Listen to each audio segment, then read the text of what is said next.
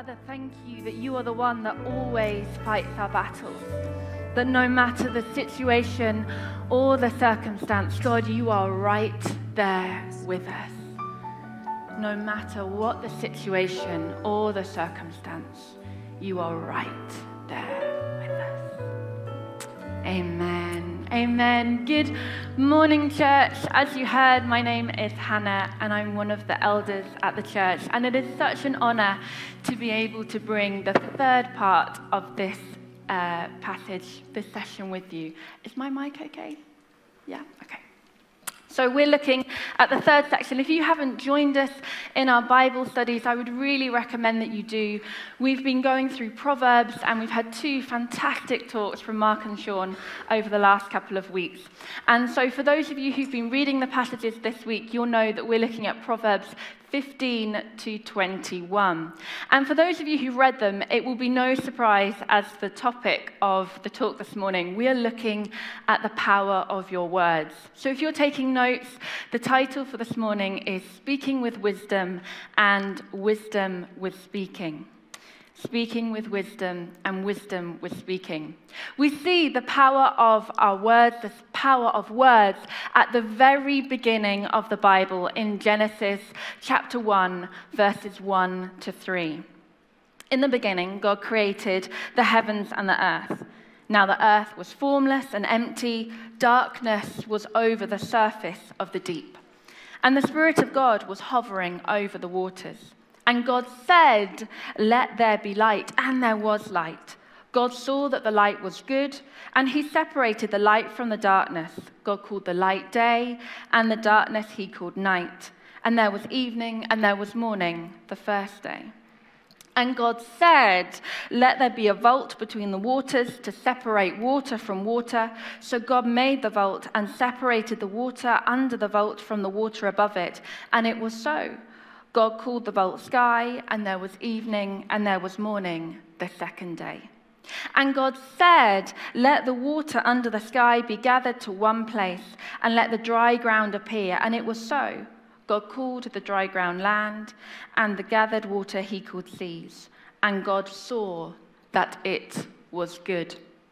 Scientists that are exploring the Big Bang Theory have been smashing subatomic particles particles together, and they found that one of the earliest forces that you can get is sound waves. Sound, the power of sound. You know, it's the power of sound that as Jesus spoke to that grave that held Lazarus, he rose and he came from the dead. It's that shout that the Israelites gave as they marched around Jericho that the walls came crashing down. It's as Paul and Silas were in the prison and they lifted their voices and an earthquake happened and they were freed from their chains. It's as Elijah spoke an audible prayer that fire fell from heaven and and destroyed the false prophets of Baal. It's as David spoke to Goliath that then he overcame him. It's as Jesus rose out of the water from his baptism that the Father spoke to him and said, "This is my beloved." Words can harm or heal. They can kill or save. They can discourage or encourage. They can bring salvation or death.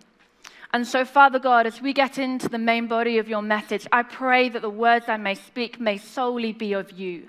Father, may we have open hearts to receive your word, open ears to hear it, and open minds to understand it in your almighty name.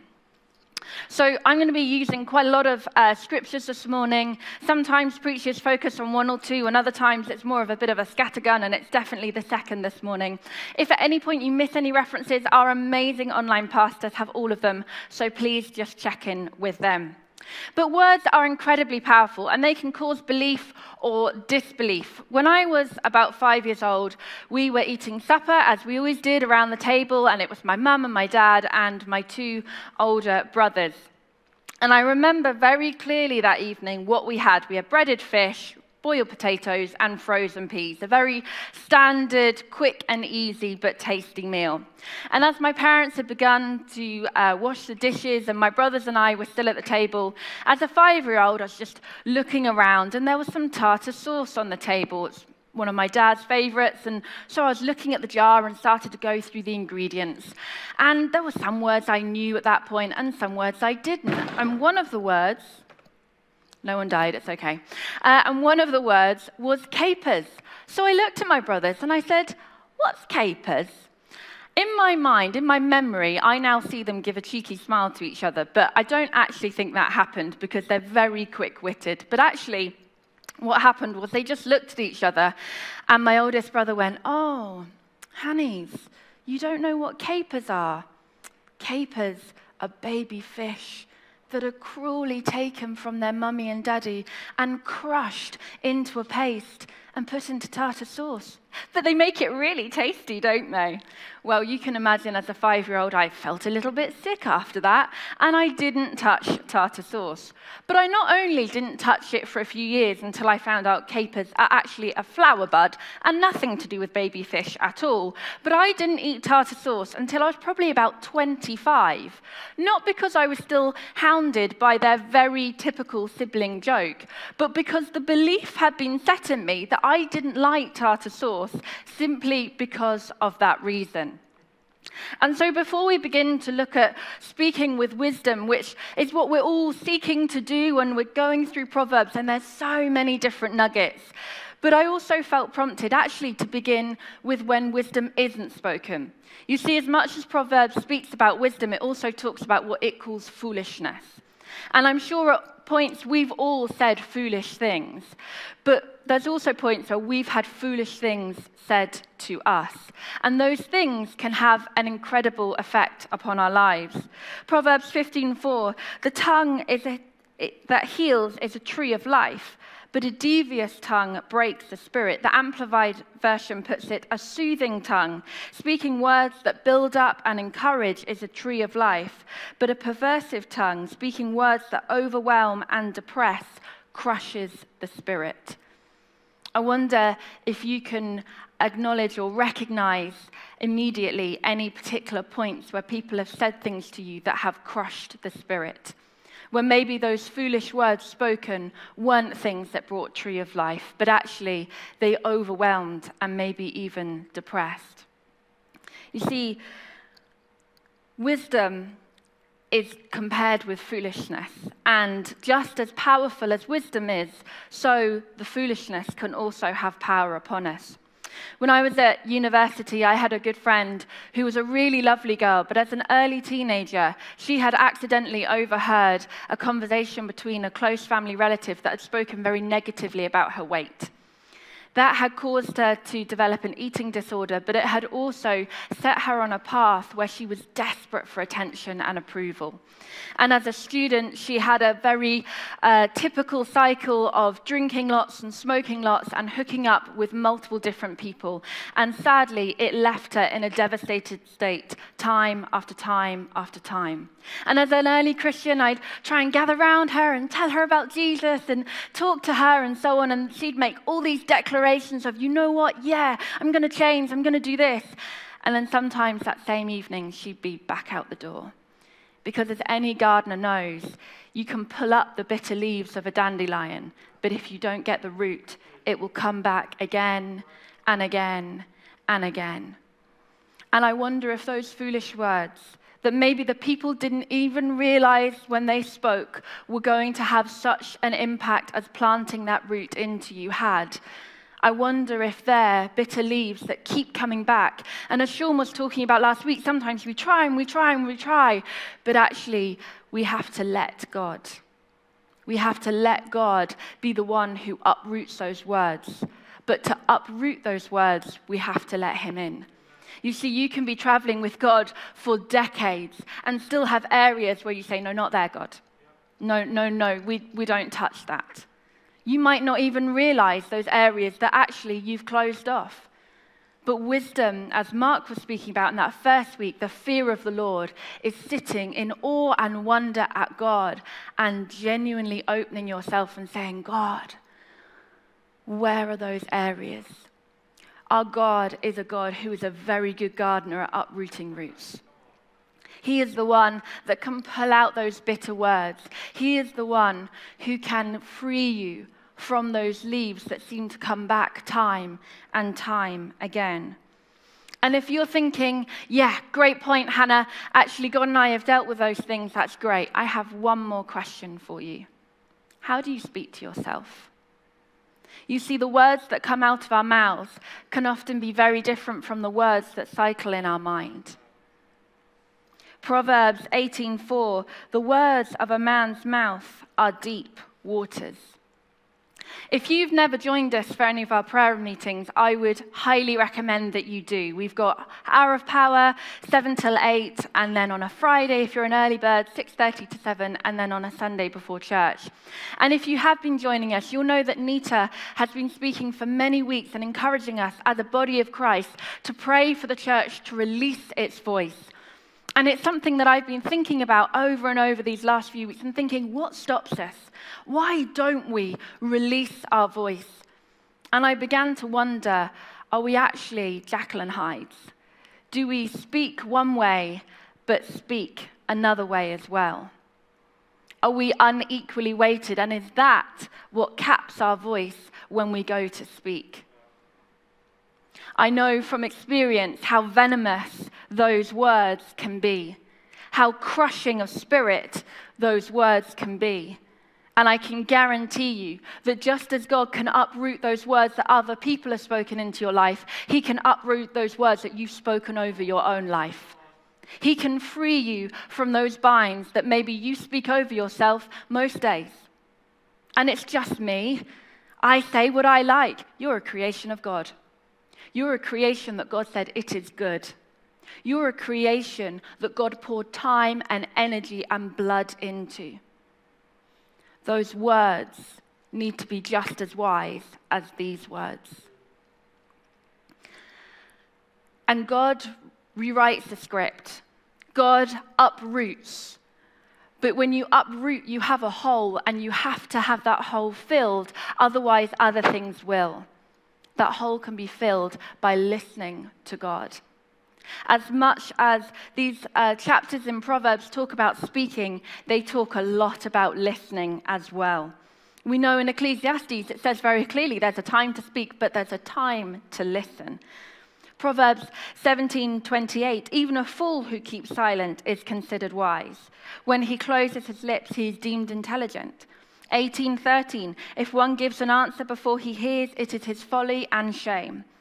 eighteen seven, a, ma- a fool's mouth is his ruin, and his lips are a snare to his soul. Wisdom is when we speak and when we don't speak. At Christians, we are phenomenal at some things, and in my opinion, very bad at other things. And I think sometimes it can be not speaking. And we shouldn't be. Jesus gave us an exact example of not speaking in Luke twenty-three nine. So he, Herod, this is during the trial of Jesus, questioned him, Jesus, at some length, but he made no answer. But he made no answer because Jesus knew the wise thing at that point was to stay silent. I wonder what it would look like if we were able to follow that example and scroll past some of the tweets or the comments on social media. I wonder what it would look like if we didn't have to always give our own opinion to, pr- pr- to further our own agenda in certain situations or arguments. You see, listening isn't hearing. Hearing is when you have wind hitting a windshield and it's just noise, and then you're giving your own view, your own agenda anyway. Listening is when you really think and consider and take on board the words that are spoken.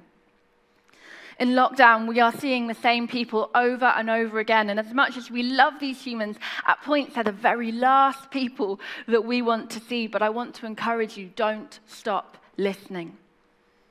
Whether it's to your spouse, whether it's to your friend, whether it's to your family member, don't stop listening. seventeen twenty-seven, whoever restrains his words has knowledge. nineteen twenty-seven, cease to hear instruction, my son, and you will stray from the words of knowledge. twenty-one twenty-three, whoever keeps his mouth and his tongue keeps himself out of trouble. And nineteen twenty, listen to advice and accept instruction, that you may gain wisdom in the future. Listen to advice.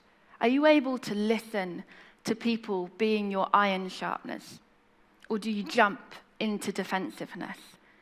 Are you able to accept instruction? Because none of us, none of us have it all together.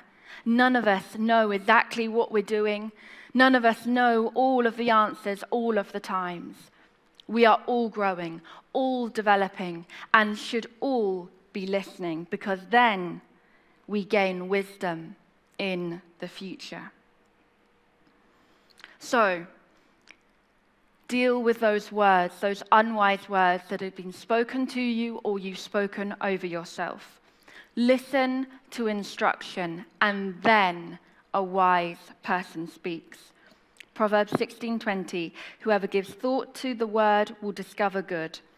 sixteen twenty-three, the heart of the wise makes his speech judicious. fifteen four, a gentle tongue is the tree of life. A gentle tongue is the tree of life. When we speak having listened, when we speak coming from that place where God has uprooted those bitter words, then we can speak with a tree of life. And there's one more aspect needed to speak with wisdom. You see, who you're around is who you start talking like.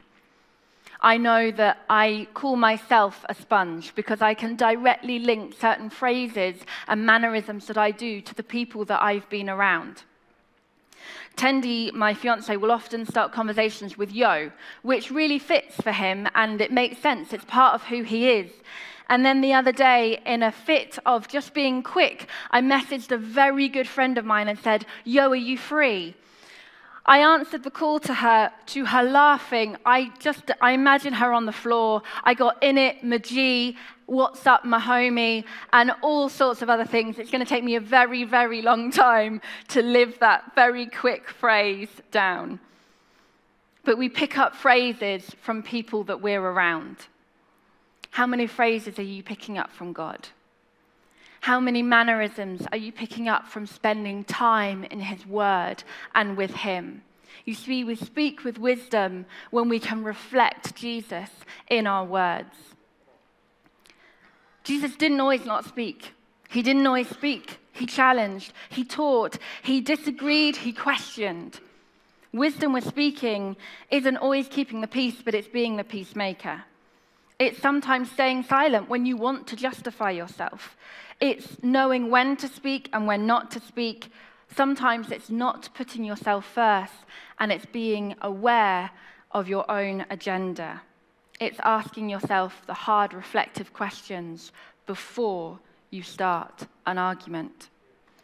And so if the band could begin to come up, Proverbs sixteen thirteen, righteous lips are a delight of a king, and he loves him who speaks what is right. Speaking with wisdom, and wisdom with speaking spoken. Allow God into your heart to uproot those bitter words that you've spoken to yourself or to others. Listen to the wisdom that God speaks. Reflect his voice. And when you're speaking, consider your words. Reflect Jesus in them. Be aware of your agenda. And know that he is always there. Church life is hard. It takes twists and turns that we aren't always anticipating or expecting. I so correlate with Paul when he says, I do what I don't want to do, and I don't want to do what I do do. This message isn't a bar that we all need to jump to. We suddenly need to filter all of our words and be careful in how we speak because of what other people might be thinking. This is a journey that all of us, all of us are on. And so I finish with the wise words spoken at life tables by Roger Rowland. He said, wisdom doesn't need to always be given away. Wisdom needs to be loved every day. Wisdom doesn't always need to be given away. Wisdom needs to be loved every day. Let's love wisdom. Allow God to minister and free you. Listen to his word and be refreshed and enriched in it. And then may the fountain of wisdom be a bubbling brook that flows from your mouth. Amen.